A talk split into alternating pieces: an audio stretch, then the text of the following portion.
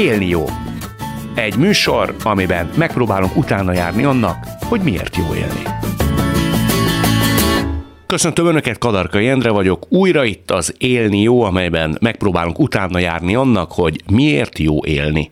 Elsőként jöjjön Dunai Tamás, Jászai Maridíjas színész, a Halhatatlanok Társulatának örökös tagja. A Színház és Filmművészeti Főiskola elvégzése után 16 évig volt a Budapesti Madás Színház színésze. 1992-től szabadúszó, 98-ban megválasztották az év musical énekesének. Három gyermek édesapja. Tamás, te egy biológiailag kedves ember vagy, vagy van egy külön bejáratú életrecepted, ami arról szól, hogy miképp kell kiegyensúlyozottnak lenni? Szerintem recept nincs. Hogy biológiailag milyen vagyok, azt nem tudom. Nem tudom, de az valószínű, hogy a, az az angol közmondás van mindig előttem, amit hát az egyik óvónő, akit majd még fogok idézni, az egyik páciensed, vagy riportalanyod idézett, hogy mosolyogva kell kezdeni a napot. Tehát mosolyog. Hogy smile is a curve that sets everything straight. Ami azt jelenti, hogy a mosoly egy olyan görbe, ami mindent egyenessé tesz. Akkor is, ha nincs jó kedve az ember? Persze. A kacag bajadzó. Hát most gondold el, hogyha semmi kedvem bemenni a színházba este, és mégis játszani kell, akkor most így menjek be. Nem, nem, hát mit érek el vele? De ez nem öncsalás? Visszahat. A mosoly, még ha hát erőtetett mosoly nincs, akkor nem jön, akkor tényleg nem jön, akkor sír az ember. De hát arra kell hangszerelni magát az embernek, ha tud. Megéri. És, és hogy tudod te? Mondjuk, amikor nem lépsz fel észreveszem a szépet, észreveszem a jót mindenben, ami csak lehet. Nem ulaszd el észrevenni a szépet, mert a szépség Isten új lenyomata szokták mondani. Tehát, hogy ö, ugyanannak az, a félig üres, félig tele pohár miatt is, tényleg nekem az félig tele van. Nem félig már üres. Hm, üres. Félig még tele van micsoda különbség. Tehát, hogy ha már itt vagyok, akkor mennyire jó, hogy itt vagyok. Hát 73 évesen mások már ö, hamut is mamunak mondanak, én meg lám, itt vagyok, és a kadarkai kíváncsi rám. Hát ez mennyire jó. Ennek örülni kell. Akármilyen hideg van, akármennyire vannak az embernek egészségügyi vagy egyéb bajai, ha már a biológiáról beszélünk. Tehát azok, azok ugye kopnak, öregszenek, stb. Annak is örülni kell, hogy az agyam még működik, hogy még meg tudok jegyezni egy-két dolgot. Voltál te nagyon elkámpicsorodva? Ajaj, ajaj. Mi miatt? Magánélet inkább, vagy szakmailag? Is, is. Magánéletben is voltam elkámpicsorodva, nagyon sokszor. Nagyon sok olyan téves diagnózist állítok föl magammal kapcsolatban néha, hogy Hát erre én biztos nem vagyok alkalmas. Ez már túl van azon a határon, amitől én még mosolyogni tudnék. Szakmai kvalifikáció Szakmainál is volt ilyen, szakmainál is volt ilyen. Gyermekénél tök egyszerű, mikor 13 éves koromban elvesztettem édesanyámat, azért az egy kamaszfiúnál az egy igen nagy törés volt. És ráadásul készültetek rá, tehát Készültünk, rákos volt, és... Végig kellett nézni az ő Búcsúját? Nem tudtam fölfogni. Azt hittem, és nagyon megsértettem őt, megbántottam őt egyszer, ez az egyik nagy fájdalmam, hogy ezt miért így csináltam, akkor buta voltam.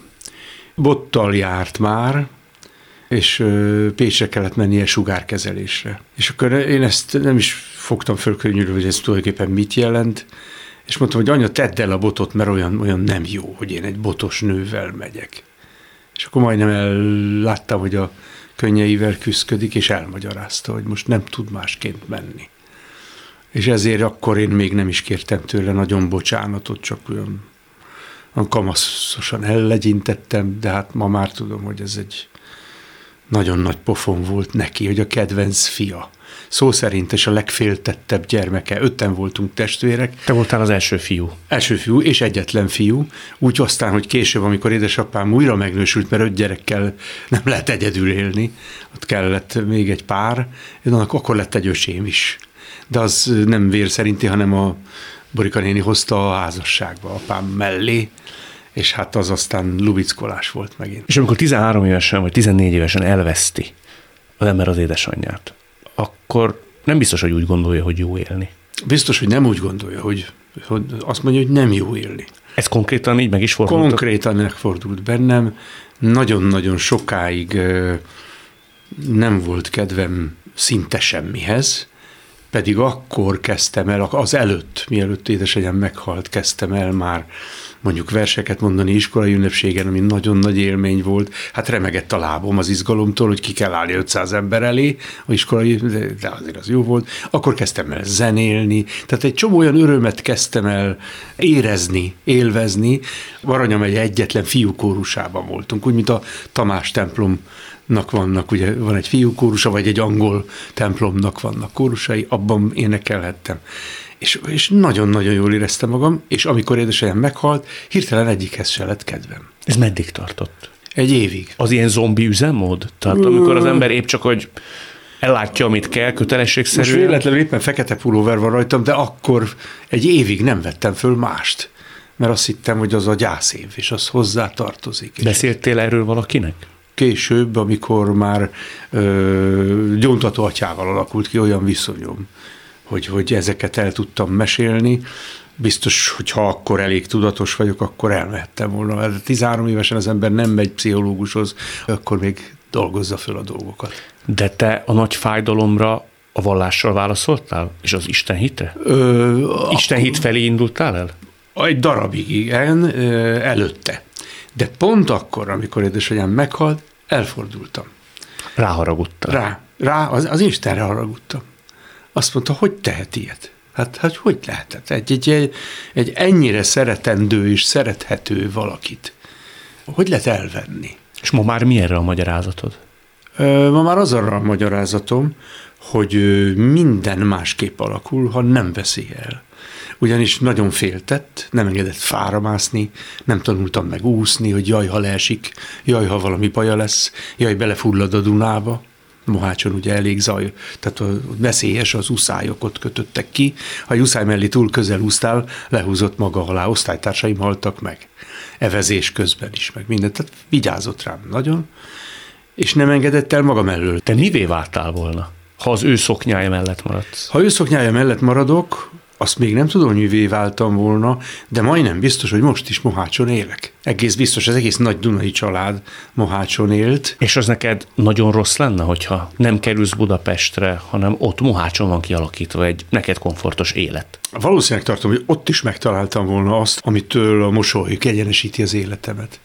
Valószínűleg ott is találtam volna magamnak alkalmat, hogy a bennem lévő elég sok energiát, teljesen sok lendülettel és energiával élem általában az életet mindig, mert nem érdemes másként. Hát ha nem fohászkodok neki, nem veselkedek hm. neki maragamnak, akkor nincs értelme. Olyan ez, mint eh, ma szakmailag szoktam gyerekeknek mondani, hogy mint a kecskelőkés a vásárba. Tehát van az a, az, hogy ott oda mennek a fiúk, és akkor van egy ilyen fölfelé emelkedő sín, mint a síkló, és tisztára meg kell lökni, hogy milyen magasra megy most a kecske. Na most az az erő, az tőlem függ. Hogy milyen magasra megy, az a kecskétől is, meg egyáltalán a helyzettől, hogy mire megy.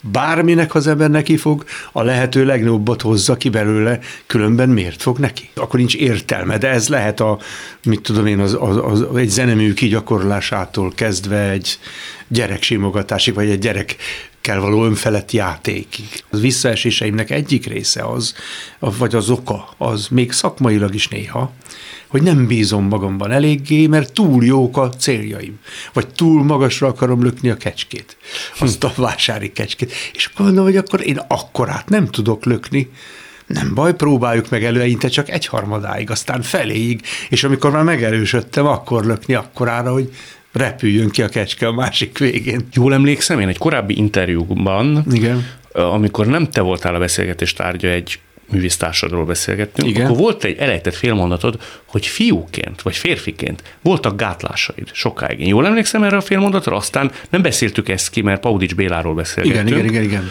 De hogy az úgy akkor megütötte a fülem, hogy te gátlásos és önbizalomhiányos fiú és férfi voltál. Így van. Pont azért, mert túl sokáig mama kedvence voltam. Azzal az elkényeztetett, féltőóvó szeretettel, hogy még úszni se tanulj meg, fiam, mert elsüllyedsz a Dunába, fára mászni sem, mert hát, ha leesel. De ezt hogy szerzi meg, hogy gyűjti magára egy fiatalember, hogy férfiként is kellő önbizalommal tudjon eljárni, mondjuk nőkkel szemben? Mm-hmm. Hát sokáig nem hittem el. Tréfásan szokták idézni a régi zenésztársaim, hogy hát első szerelmemet nem mertem hazakísérni például. Már mindenki látta, hogy én is szeretem, ő is szereti. De andalogtatok nyakra főre a ház körül? Vagy nem, mitől? nem, nem, nem mertem hazakísérni. Egyszerűen föl se ajánlottam neki, hogy menjünk együtt. Annyira láttam, hogy csillog a szeme, és másként csillog, hogy ó, hát azért itt elvileg lehetne valahogy, de hát én biztos nem. Hát én, Hány évesek voltatok? Hát 15, 10, ő, ő egyel idősebb volt, mint én, tehát tapasztaltabb volt már, és ö, azt a slágert énekeltük a zenekarral, sok minden, beatles is, hogy kinek is kell egy tüskés, bozontos figura, az a, te szeres legalább. És amikor ezt, a, ezt mondta a csaj, hogy már bocsánat, hogy így utólag úgy hívom, hogy te szeres legalább, akkor úgy nézett rám, hogy utána a próba után félrevontak a fiúk, a dobos meg a basszusgitáros, és azt mondta, Tamás, ha nem kíséret haza ezt a csajt, megverünk. Tessék haza kísérni. És akkor erőt vettél És akkor magadra. erőt vettem, és hazakísértem. Több, mi több. Láttam, hogy milyen szépen mosolyog. Egyszer csak vettem egy mély levegőt, és átöleltem a vállát. És hagyta. Hát ez 15 évesen nekem akkora élmény volt, hogy hát három nővér után azok láttam, hogy mennyit izégetik a pasikat, meg hogy nem, mondom, hogy hé, hát hagyja. És anya, elköszöntünk, puszi semmi még, akkor csak ilyen hello, és én így mentem hazáig, mint ha még itt lenne.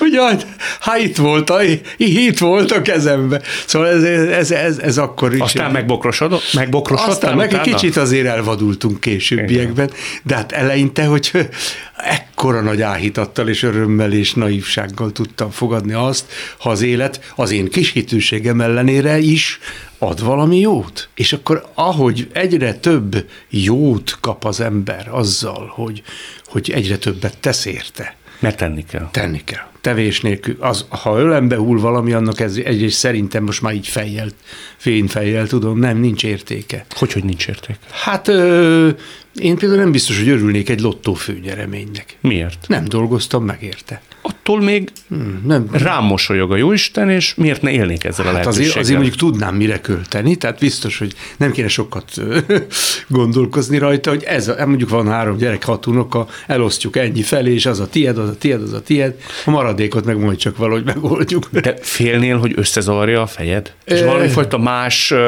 morális útra terelhetne? Félni nem félnék talán, de, de az biztos, hogy a könnyen kapott dolgok, azok számomra valahogy olyan nem értékesek, nem, nem, nem igazán jók. Nem is volt olyan, ami az öletbe hullott, és ki tudtad élvezni? Hát de végül is igen, olyan értelemben, hogy, hogy a véletlen Isten fedőneve, ha nem akarja magát megnevezni, szokta, Anatol Franz mondta ezt, hogy, hogy azért egy csomó véletlen játszott az én életemben hatalmas szerepet. Hát az is, hogy édesanyám eltávozott, és szabadabbra, gyeplőre lettem engedve. Hát uh, Borika nénitól, aki, aki aztán pótanyánk lett, pótmamánk, kaptam életem első Apolliner kötetét. Őt sokkal felnőttebbnek kezelt, mint anyám addig. De hogy még egy ilyen tragikus dolognak is meg lehet látni később, nagyon csúnya Meg. szóval élve, miért? Az értelmét. Az értelmét? Az értelmét, az értelmét. Ugyanis, mikor már később, a Dr. Herz után, hát 20-30 évig nem jártam templomba, a Dr. Herz után találtam csak vissza. Amikor már, hát ott egy mintha pszichiáter lett volna, találkoztam egy atyával a Rózsák terén, aki, mint utóbb kiderült később, a Mensáros Laci bácsinak is zsontatója volt. És ott, ott valahogy elmondtam neki, hogy Isten miért tette ezt, nem csak ezt, mindenfélét, ott igazságtalanságokat, társadalmat, világot, szakmai féltékenységet, mindent kiöntöttem. És valahogy olyan, mike- olyasmiket tudott mondani nekem akkor, mintha egy jó pszichiáter, Miket például? Ami úgy megmarad benned. hogy ö, megint egy közmondással tudok válaszolni, hogy amikor az ember el akarja érni a buszt, akkor először fohászkodjon Istenhez, utána rohanjon, hogy- ahogy csak bír. Tehát, hogy, hogy a, ha te nem teszel meg mindent azért, hogy a lelket helyre billenjen, akkor ne várd az Istent. Ne, ne ülj ott és malmozzál a kezeddel. Tehát ez a, ez a mozgás kétirányú. Állandóan arra kell törekedni, gondolom én, hogy hogy tudok valamit adni. És ez lehetőleg Másnak vagy magamnak? másnak. Ez fontosabb, mint a magamnak adás? Persze. Mindenképpen az öröm, vagy a jókedv, vagy a, vagy a sikerélmény, vagy a biztonság adása, az, az nagyobb öröm, mint hogyha én önző módon magamnak akarok valamit megkaparintani. De hogy visszaadja azt a világ, vagy a másik ember? Visszaadja, a másik maga is visszaadja. Mindig? Mindig.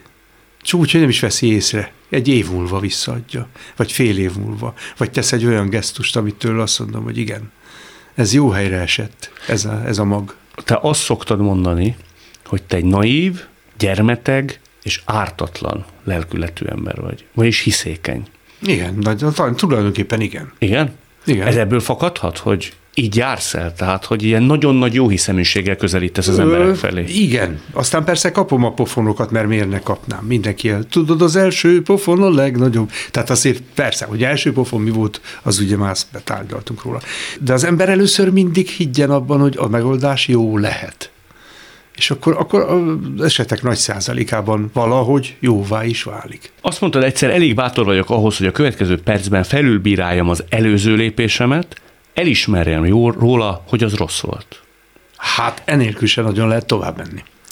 Ennélkül sem nagyon értelme, van értelme az életnek. Hát ha minden ö, csak úgy lenne jó, ahogy eddig volt, hát akkor, akkor, akkor nem fejlő, nem nőnénk, nem mennénk előre. Hogy veszi észre az ember, hogy rossz volt az előző lépése? Amikor nem ad egyértelmű választ az élet a későbbiek során. Ö, hát szerintem azonnal beleütközik vagy egy falba, vagy kap egy pofont, vagy olyan a reakciója a partnernek, vagy olyan, tehát azt, azt észre lehet venni. Ha az ember rosszat lép, azt általában észreveszi. Ha nem akarja észrevenni, mert bele van rögzülve, és azt mondta maga, azt hitetti el magával, hogy ez akkor is jó, mert én léptem, az csapda. De ahhoz erő kell beismerni. Ahhoz is, hogy magadnak beismerd. Igen. Sőt, ahhoz kell a legnagyobb erő. Nagyobb kell, mint a másiknak? Igen, mert az ember hajlamos önállításra. Hajlamos kényeztetni magát. Hajlamos azt mondani, hogy hát jó, hát ez most nem olyan, de hát én azért, majd én azért úgy megoldom. És nem, nem, nem, nem. El kell tudni inni, hogy ez most nem jó lépés. Volt neked olyan, amikor az élet nagyon félreértetetlen módon adta számodra egyértelmű, vagy tette nyilvánvalóvá, hogy ez egy nagyon rossz lépés volt? És volt erőt például mindezt beismerni magadnak és a másiknak? Hát volt ilyen lépés, de erről részletesen nem nagyon szeretnék beszélni, mert az személyiség romboló lenne, tehát egyszerűen nem. De az első, akinek ezeket a dolgokat el szoktam mondani, az a feleségem a második a legjobb barátom, a harmadik a gyóntatom, amikor már simogatásra van szükség, amikor már a göröngyök elsimítására van szükség. De ahhoz Akkor nagy erő kell, amikor az ember a legszűkebb körének vélelmezve, hogy ez mondjuk csalódás is okozhat. Igen, nekik, igen, igen. Hogy ezt elmondja. Erő kell, de, de nem lehet megúszni, ezt sem lehet megúszni.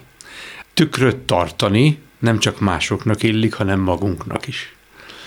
És csak ez önállítás nélkül elég nehéz. És az mivel jár, amikor az ember tükröt tart magának? És mondjuk nem biztos, hogy azt látja, amit gondolta, hogy látni fog.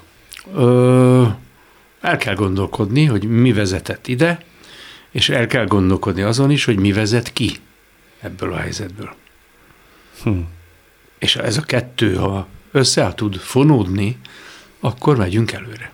Ugye azt mondtad Rónai Egonnak, és gondolom, hogy ez valami metafora lehetett, a macskák kapcsán említetted, Igen. hogy kell hozzá észtyű, szívtyű, lábtyű és kéztyű. Igen. De ez ugye az élethez is kell, nem? Hát az észtyű az azért kell, mert bármilyen naív és racionális és jó hiszemű az ember, azért észszel él. Tehát nem megy neki a piros lámpának, meg nem, megy, nem ugrik bele a Dunába.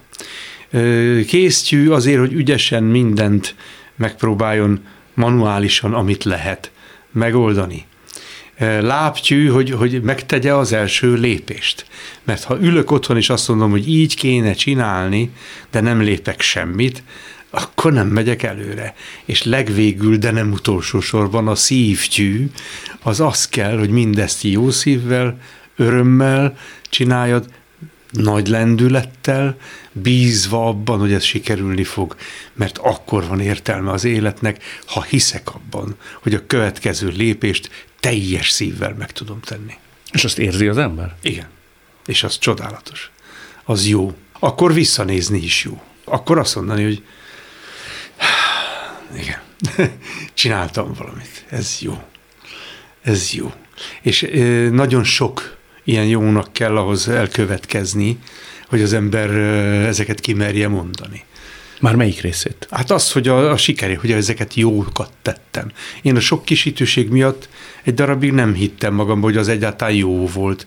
Most már kezdem néha úgy hitenni magam elé egy cédulát, csak úgy, hogy ezt jól tetted, vagy nem tudom micsoda, és akkor nézem egy-kétszer, és akkor, akkor hiszek benne, vagy mit én, amikor a pandémia volt, olvastam a Matula bácsit, a Tüskevár, gyerekkori könyv, Némó kapitány, ilyeneket lettem le a polcról. És akkor azt mondtam, hogy a Tüskevárban Matula bácsi azt mondja, hogy Hát minden percért kár, mondja a gyerek, aki oda jön hozzá nyaralni, de hogy kár, azt mondja, ha el nem múlna, mi rossz, hogyan gyűhetne, ami jó? Hát el kell múlnia a rossznak. Enélkül a hit nélkül nem érdemes reggel kimenni borotválkozni. És mindig elmúlik? Hát, hát előbb-utóbb, ha máshogy nem a temetőbe. Majd akkor, akkor már majd alszom én a véget ér, akkor már hiába énekelünk. Szóval el kell múlni, túl kell lépni rajta. Még akkor is, hogyha nem sikerül eleinte. Végvári Tamás mondta, ment az utcán, itt talán itt a Bencúr utcában valahol, és azt mondta, hogy Ugrok a szokott lendülettel, a pocsolyát át akarta ugrani, puff bele a közepébe, az afrenegye meg, elmúltam 60. Tehát a szokott lendület már nem mindig elég. Még nagyobb lendület kell. Elan vitál, mondja Bergson. Életlendület. Meg bizalom, hogy ez sikerülni fog. Kifelől kell a bizalom? Magamnak, mondjuk Isten felé.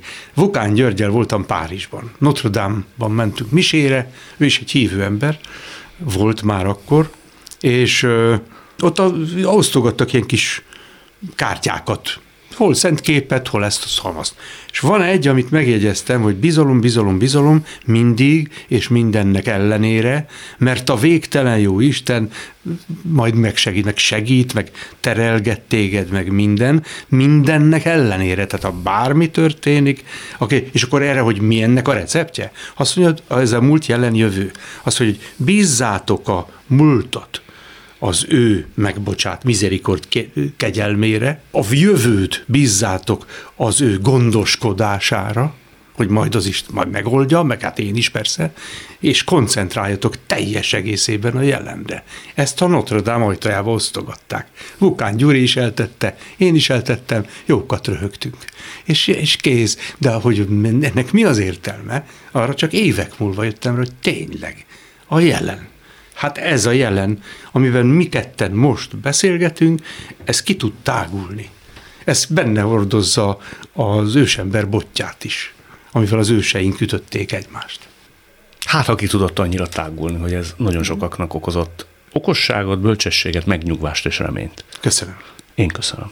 Aki nekem is játszott az élet dallamát, kinek süketen fordít hátat a félvilág, amíg zenére mozdul itt minden, a hangom a léptem a föld, s amíg szerelmet táncolunk rá, bármit látsz, s bárhogy fáj, a hangszered össze ne törd, akkor is játsz még. Ha senki nem felel, játsz még. Ha senki se kéri, játsz sem érti, játsz még. Ha senki sem érti, hogy minek is játszol még. Dunai Tamás után következzék Égető Endre története. Póker, online játékok, fogadás, sok-sok pénz bánta mindezt. Kisián a kapcsolata és a családja is. Hatalmas utat tett meg, ma már szabadon dönt a sorsáról, sem a pénz, sem a szenvedélyek nem irányítják. Most már ő segít másoknak, akik még az út elején járnak. Jól gondolom azt, hogy ön tulajdonképpen már a születésekor meghatározottnak érzi az ön sorsát? Tehát, hogy ott majdnem minden eldőlt? Amilyen családba pottyant, amilyen körülmények közé, amilyen élethelyzetbe? Hát bizonyos értelemben igen. Ugye amikor a, az édesanyám várandós volt velem, akkor mindkét szülőjét elvesztette gyakorlatilag nagyon rövid időn belül. Miért? Az édesanyjának volt egy súlyos pajzsmirigy betegsége, és, és annak következtében az édesapja pedig öngyilkos lett a következő Emiatt? napon. Igen. Feleség elvesztését követően. Igen, igen, azt mondta már akkor is a gyerekeinek, ugye három gyerekük volt, hogyha, hogyha elmegy a, a feleség, akkor ő biztos, hogy nem marad, tehát megy utána. Ez és milyen nyomokat hagyott akkor az édesanyján? Hát az édesanyám ezt soha nem dolgozta fel, ennek a terhét, ennek a traumáját. Az én saját fiatal felnőtt koromban, meg felnőtt koromban, amikor, amikor már tudok foglalkozni ezekkel a témákkal, akkor, akkor látom a lenyomatát. Milyen értelemben? Hol lehetett ezt észrevenni? A, le, a legutolsó példa még, még ugye az életében, amikor volt egy nehéz beszélgetésünk egymással, és én azt mondtam neki, hogy tehát ő idealizálta a saját édesapját. Teljesen hát egy olyan vakfolt volt az ő számára. Mások, akik szintén ismerték, egészen más véleménnyel voltak, akár a testvérei is róla, és, és amikor azzal szembesítettem, hogy az édesapjának az emléke, ez tudom, két évvel ezelőtt, az fontosabb neki, mint az életben lévő fia, akkor gyakorlatilag a válasz annyi volt, hogy akkor most ne beszéljünk egymással. Ezt hogy érti, hogy fontosabb volt az ő emléke, mint az ön Ö, élete? E, tehát azt, hogy én nem merjem a számra venni, így fogalmazott anyám az ő apját, ez egy visszatérő momentum volt.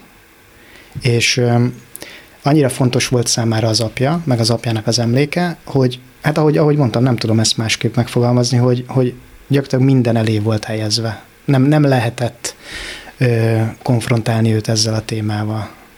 Az édesapja nagy nehézségek árán ö, maradt aztán az édesanyjával? Nem maradtak sokáig együtt. Három éves voltam, amikor elváltak. A szülei? Igen. Ez egy nyilván teljesen külön történet. Apám alkoholista volt, több elvonón járt, ezt nyilván anyám előadásaiból tudom, kapott antetil kezelést, ez ugye amikor ráiszik valaki a gyógyszerre, akkor gyakorlatilag bele lehet halni, és egyszer ráívott, apám fél évig volt józan, és majdnem belehalt tényleg, de nem, és akkor döntött úgy anyám, hogy, hogy akkor külön megy apámtól. Ön akkor volt három éves? Akkor voltam három, igen. Édesapjával meg is szakadt a kapcsolata? Nagyon-nagyon rövid ideig tartott velem kapcsolatot azt követően, hogy elváltak nekem. Na, nagyon kevés emlékem van ebből az időszakból. Nem is kereste ön soha? Ez, ez megint egy ilyen érdekes, delikát kérdés, mert hogy itt is csak anyám előadására tudok hagyatkozni. És ugye, ha egyik oldalt ismerem, az oké, okay, de a másik oldal nélkül azért nehéz. De nemrégiben volt egy telefonbeszélgetésem a, az apámnak a nővérével, és ő igazából megerősítette azt, amit, amit anyám mesélt apámról, hogy nem is keresett. Az ön édesanyja aztán, miután elvált az édesapjától, párra lelt. Hogy ért véget ez a házasság? Mármint a pótapja és az édesanyja közt. A házasság az úgy ért véget, hogy, hogy, hogy ez a nevelőapám megcsalta anyámat egy nagyjából velem egy idős lányjal. Ön hány éves volt akkor? 18-19. Összeomlott az édesanyja? Teljesen a brutál ilyen depresszió hangulat. Innen, innen, innen kezdődött az, hogy elkezdett gyógyszereket szedni. Hm. Az még inkább kihatott az ő állapotára. Hát ebben biztos vagyok, igen. Hát a legtöbbször az volt, hogy nem tudom, hogy milyen mennyiséget szedett, mert nyilván soha nem ellenőriztem, de a, a legtöbb eset az úgy zajlott, hogy bevette, és akkor utána kidőlt mondjuk fél egy napra, és akkor alvás. És akkor én pedig menekültem otthonra gyakorlatilag. És hova menekült? mint minden rendes függő ember a kocsmába. Volt két srác, akikkel így haverkodtam, és eljártunk biliárdozni, meg csocsózni, meginni a kocsmába, és aztán ide után a játékgépezés is beindult. Az ivás az milyen méreteket öltött? Nem volt jelentős. Nem volt jelentős. Akkor nem egyáltalán. Arra rájött, így utólag, hogy miért a játékgépek voltak vonzóbbak, hm. mint az alkohol? Mert azért az alkohol ugyanúgy el tudta volna csábítani. Tehát fogyasztottunk minden alkalommal alkoholt, tehát ezt nem mondhatom, hogy az ne lett volna csábító, de hogy nem, nem, nem az vitt el egy olyan irányba, ami, ami utána fel kellett állni. Nem tudom megmondani, hogy miért. Apám alkoholista volt, egész nyugodtan lehettem volna én is, vagy lehetett volna belőlem is alkoholista. Tehát ugye apám ma három éves koromig volt szoros kapcsolat, hogy együtt éltünk, de onnan meg nincsenek ilyen emlékeim, hogy apámat például részegen láttam volna.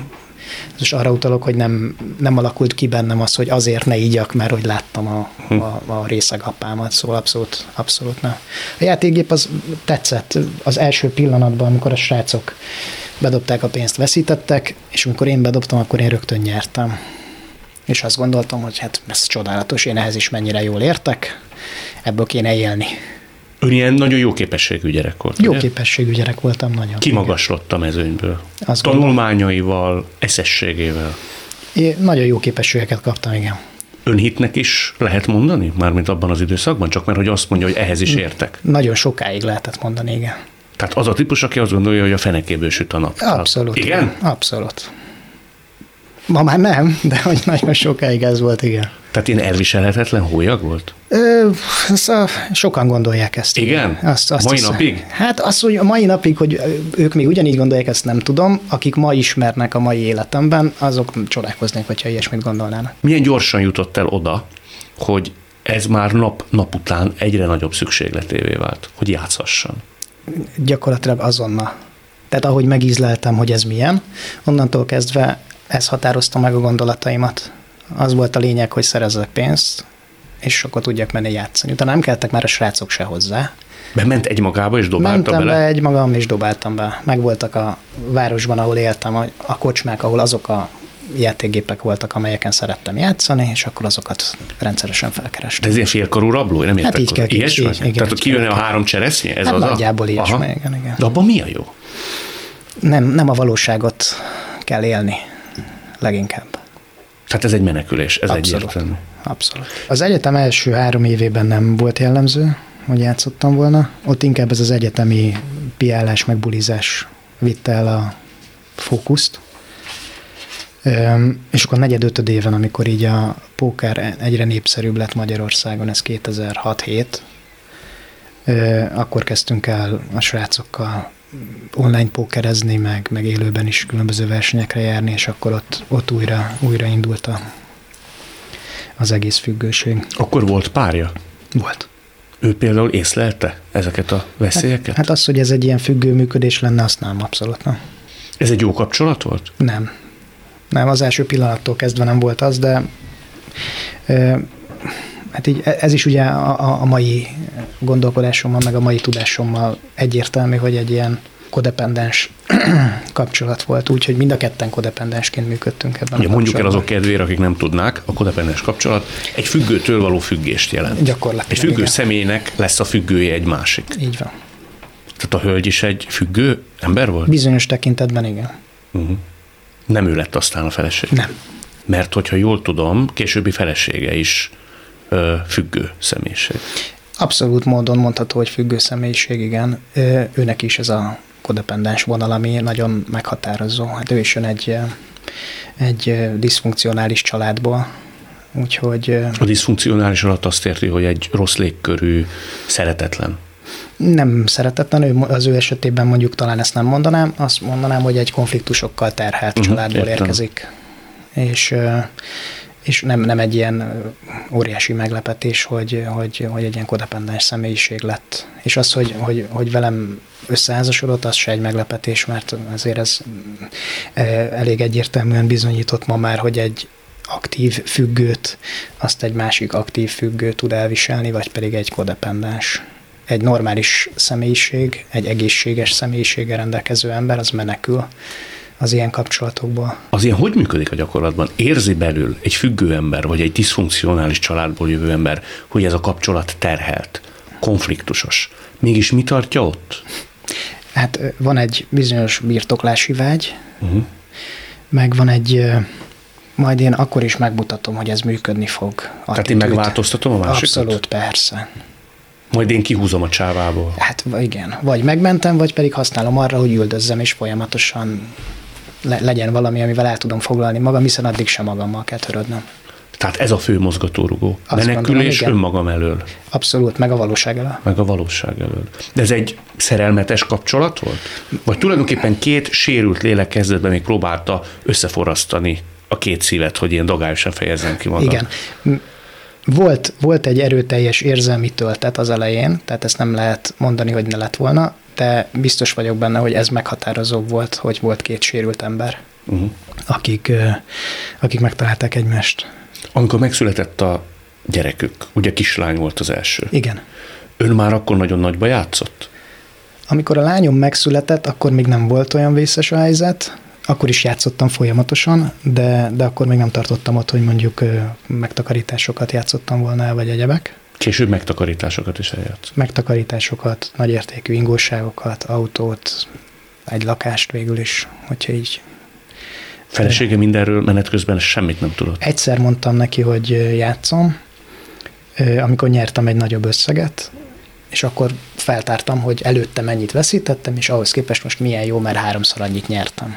Tehát háromszorosát nyerte vissza annak, amit korábban elvesztett? Mint amennyit a korábbi néhány évben összesen elvesztettem, igen. Gondolom ilyenkor a racionális döntés az lenne, hogy az ember leáll. Ez így van. De ön még nagyobb lendületet kapott. Természetesen. Amit gondolom úgy, ahogy van eljátszott rövid távon. Pont nem, ez egy ilyen érdekes történet. Ezt az összeget nem játszottam, el vettem belőle egy autót, hanem utána eljátszottam egy másik összegből ennél jóval többet. Azt elmeri mondani, hogy mennyi mondjuk az összkár? Jelen értéken nagyjából egy ilyen budapesti háromszobás lakásnak az ára. Azt eljátszotta. Igen. Azt úgy kell elképzelni, hogy reggel föl kell, mert az az első gondolata, hogy mehessek, és online, hát ha kijön a Royal Flush, kis túlzás. Nem, nem ennyire specifikusan, de, de igen, tehát mindent, mindent a játék határoz meg. Mindent? De szinte mindent, igen. Mi volt mondjuk a legszélsőségesebb megnyilvánulása mindennek? Tehát amikor még ön is azt mondta magának, hogy a 700 neki, ez már tényleg mindennek az alja. Hát mondok két történetet. Az egyik, amikor ügyvédként ott voltam egy, egy felügyelőbizottsági ülésen, egy nagy cégnek a felügyelőbizottsági ülésén, és nem tudom, egy ilyen nagy tárgyalóasztal körül ültünk 20 valahányan, és én a telefonomat az asztal alatt az ölemben tartva egy online játékgépen játszottam gyakorlatilag végig.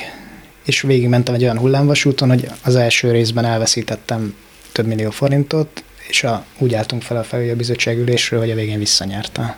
Észrevettek ilyenkor a kollégái bármit is? A, a közvetlen mellettem ülő kollégám szerintem észrevette, de soha nem említette. De ön úgy ült végig egy ilyen ülést, hogy a vérnyomása az egekben. Tehát ilyenkor az adrenalin, ami élteti. Tudott ön teljes értékű ügyvédi munkát végezni? Dehogy. Hány százalékát végezte mondjuk a képességének megfelelő száz százaléknak? Hát ezen az ülésen nullát. Mm. De van egy másik történet, amikor ültem az irodámban, és akkor volt egy asztali számítógépem, egy nagy monitorra, bevittem magamnak egy laptopot, meg nálam volt még egy, egy okos telefon, és akkor egyszerre játszottam a három eszközön.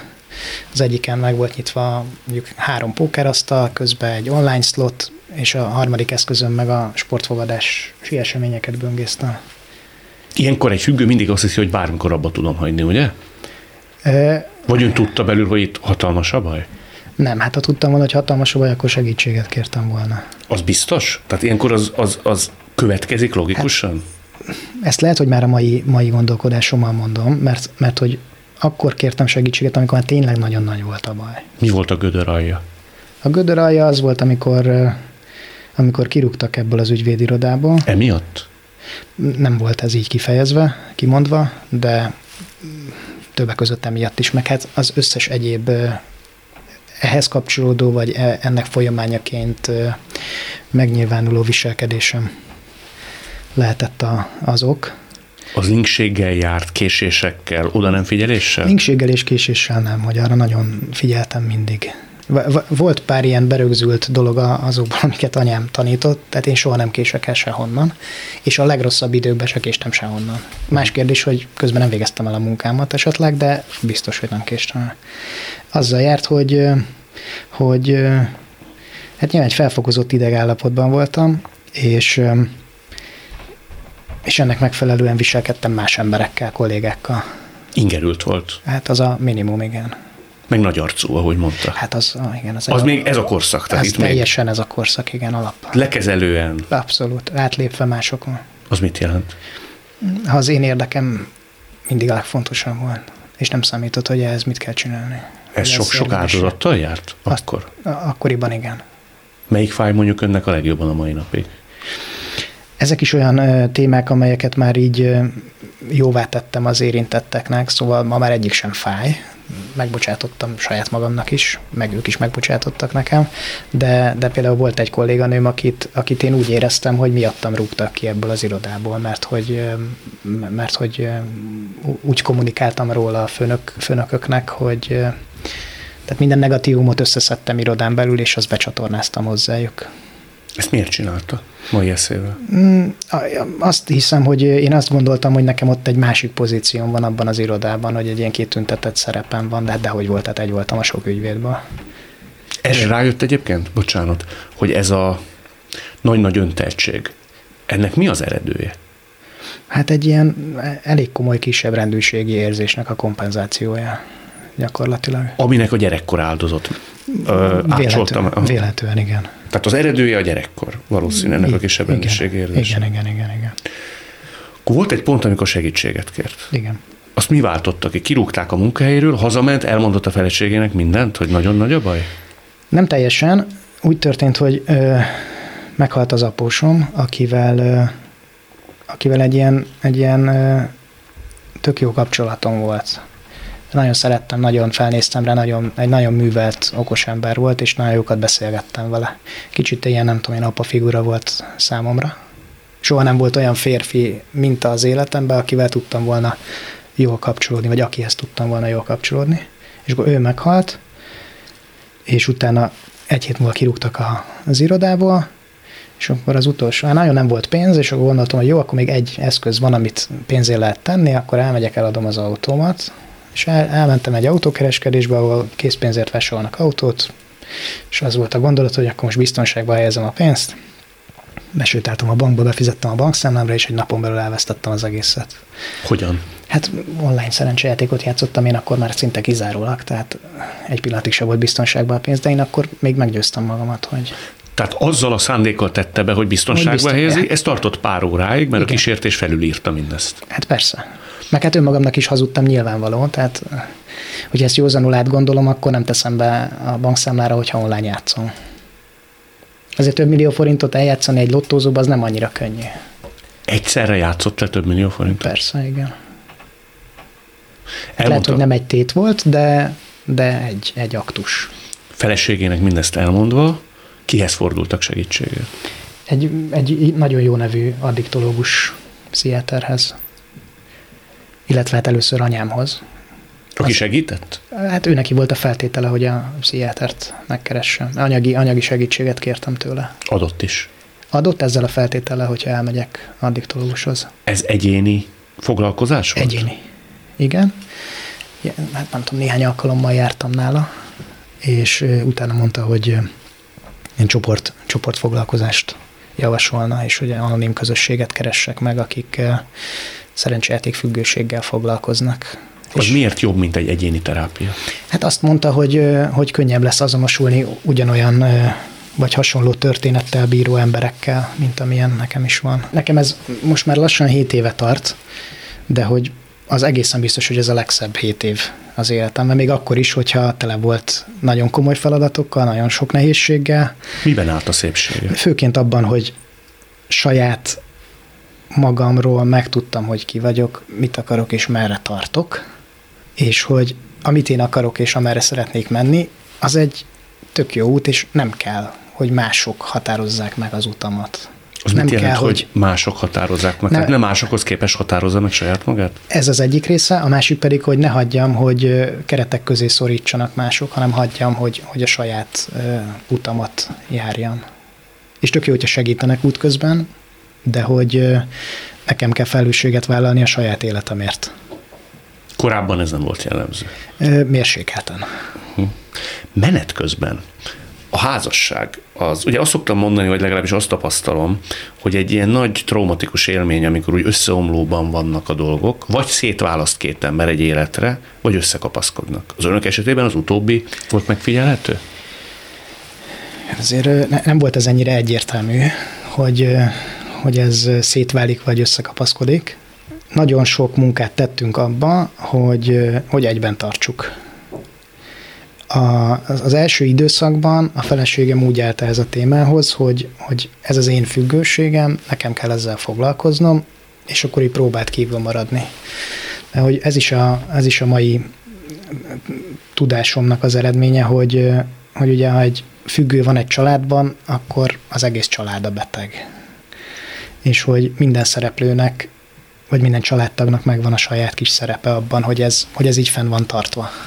És egy idő után elkezdett ő is foglalkozni saját magával, keresett hozzátartozói csoportokat, jártunk párterápiára, családterápiára, mindenféle eszközt, amit lehetett, elérhető volt, azt igénybe vettünk, és akkor haladunk egy úton, és van én azt látom, hogy az elmúlt hat hónapunk, vagy lehet, hogy kilenc, az a legharmonikusabb az elmúlt 14 évvel, 14 éve vagyunk már együtt. Ennek köszönhetően, hogy mind a ketten elvégezték az önmunkát?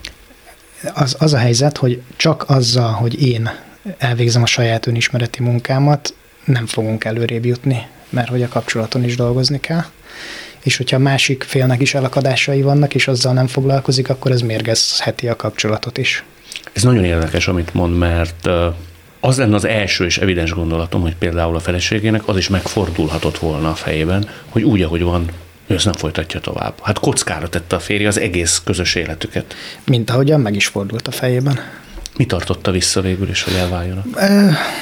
Két gyerekünk van. Ez biztos, hogy egy, egy nagyon, nagyon erős visszatartó pont. A másik, hogy látta, hogy foglalkozom magammal, elkezdtem foglalkozni magammal, és hogy annak azért vannak eredményei. És az is, hogy ő is elkezdett önmagával foglalkozni. De 2016 óta egyetlen egyszer se játszott, most ez 7 éve, ugye? Hogy Így van. Az egyik napról a másikra véget ér? Tehát már nem akarom a piros cseresznyét látni a kijelzőn? De nagyon szerettem volna. Ma már ez nem jelent egy ilyen napi problémát, bár a közösség, ahova járok, azért az ezt a csak, csak a mai nap elvét vallja, tehát hogy mindig csak egy napra tartózkodjunk a szerencsejátéktól. Nekem ez ma nem jelent ilyen óriási kényszert, hogy, hogy, hogy, hogy megóvjam magam a játéktól. De az elején, az elején azért nem volt ennyire egyértelmű. Sok kísértés volt, amikor hajszálon múlott? Nem volt olyan, amikor hajszálon múlott nekem, ebből a szempontból egy ilyen áldott helyzetben vagyok de láttam magam körül sok más sorstársat, akik, akiknél nem, hogy hajszálon múlott, hanem visszaestek. És Ugyanoda? Az, persze, vagy rosszabb helyre. Most jobban szeret élni? Hát most szeretek élni. Ez, ez, egy, ez, ez, igen, ez egy másik helyzet teljesen. Addig nem szeretett? Nem volt bennem egy ilyen életigenlés. Csináltam a dolgomat, voltak helyzetek, amelyekben egyébként jól tudtam magam érezni, de... Most mit szeret az életben? Mióta elvégezte ezt a munkát? Szeretem azt, hogy, hogy tudom, hogy, hogy ki vagyok. Most ügyvédként dolgozik? Ügyvédként dolgozom, igen. Tehát akkor egy külön praxist üzemelt? Abszolút, igen, igen, igen. De ezt megtehette volna tíz évvel ezelőtt is? Megtehettem volna, csak akkor minden bevételemet eljátszottam volna, és akkor a fenntartás az bizonyára nem működött volna. A segítő munka is nagyon fontos ennek, ugye? Igen, igen, egy, egy néhány éve most már bejárok az egyik kórházba különböző csoportokat tartani szenvedélybetegeknek. Tehát elvégzett egy addiktológusi képzés? Jelenleg képződöm egyébként a Semmelweis Egyetemen. Miért fontos, hogy ön segíthessen? Azzal, hogy én segítek másoknak, azzal segítek magamnak is. Miért? Mert bármikor tartok egy ilyen csoportot, folyamatosan szembesítem saját magamat azzal. Hogy milyen volt egykor? Egyrészt, hogy milyen voltam, és hogy hová juthattam volna, hogyha folytatom. Ültem én olyan csoporton, ahol, ahol hajléktalanok ültek bent. És olyan csoporton is ültem, ahol olyan hajléktalan ült bent, aki nem ivott hónapok óta. Pedig az nem az a környezet, ahol ezt meg lehet, meg lehet tenni egy könnyen, ugye? Hajléktalanok egymás között azért ritkán beszélgetnek arról, hogy de jó, mert fél éve józan vagyok. És az a hajléktalan srác az ott ült, és, és ő mondta, hogy fél éve józan. És ez egy olyan brutális erőt ad egyébként az embernek, hogyha ő a saját helyzetében ezt képes megtenni, akkor úristen, hát én az, az én élethelyzetemben, hát nekem semmi gondom. Ugye azt mondta az előinterjúnk során, hogy ön szerint a boldogság az tanulható. Abszolút. Hát az egy dolog, hogy tanulható, de egy döntés meg a kérdése. Tehát Szerintem... el tudjuk dönteni, hogy boldogok akarunk lenni? Én azt hiszem, igen, ezt lehet tudatosan csinálni. Hogy kell? Hozok egy példát, ami így most eszembe jutott. Egy van egy sorstársam, egy, egy nagyon, egy szerencsejáték függő is, egy rendkívül olvasott, intelligens srác, borzasztó nehéz személyiség, de én nagyon szeretem, mert hogy tök jókat lehet vele beszélgetni. És amikor nehézségeim voltak a, a, a kapcsolatomban, a feleségemmel, akkor azt mondta nekem, hogy Endre, döntsd el azt, hogy akarod-e szeretni a feleségedet. És így néztem a Gergőre, hogy hát ezt nem is értem, hogy miről beszél ez a srác, és akkor gondolkoztam rajta egy kicsit, és oda jutottam, hogy ez, ez nem egy butaság. Mert hogy van egy, van egy kialakított életünk, és akkor tudunk valamilyen irányba haladni, és tényleg eldönthetem, hogy ebbe teszek-e megfelelő munkát. De akarattal lehet szeretni, szándékoltan? Azt tudom eldönteni, hogy teszek-e bele munkát, és akkor töltöm meg ki olyan tartalommal, ami könnyebbé teszi az együttműködésünket. És ezt most lehet szeretetnek hívni, vagy egy harmonikus kapcsolatnak hívni, de hogyha teszek érte, akkor meghozom ezt a döntést, hogy teszek érte, akkor annak lesz eredménye. Azzal, hogy ugye nyilván a másiknak is bele kell tenni az energiákat. És úgy az élet egyéb területén is ön úgy gondolja, hogy döntések nyomán dőlhet az el, hogy az ember ilyesfajta állapotot képes előidézni? Teljesen a magamének érzem ezt a gondolatot, igen. Nem hiszem, hogy létezik tökéletes élet, de hogy számomra az a fontos, hogy ami életem van, amilyen életem van, azt én szeretem. Ebben én jól érzem magam. Nem kell, hogy nekem legyen a legjobb életem a világon. Nem kell, hogy nekem legyen a legjobb autóm, a legjobb házam, a nem tudom micsoda. Mind, mind, mind, ami nagyon fontos volt korábban. Tehát az anyagiak döntöttek el mindent. Ma nem ez van. Van egy, szerintem egy teljesen normális életünk, és én abba szeretek lenni. Hát ehhez kívánok akkor kitartást, meg hogy élvezze mindezt jó sokáig. Köszönöm szépen. Én köszönöm. Azt gondolom, hogy nem árt az életben némi tudatosság, vagyis hogy ne hagyjuk, hogy csak úgy történjenek velünk a dolgok. Ha tisztában vagyunk vele, hogy mit, miért tettünk vagy teszünk, szerintem már is jobban tudjuk, hogy mit kellene tennünk. Már csak azért is, mert élni jó.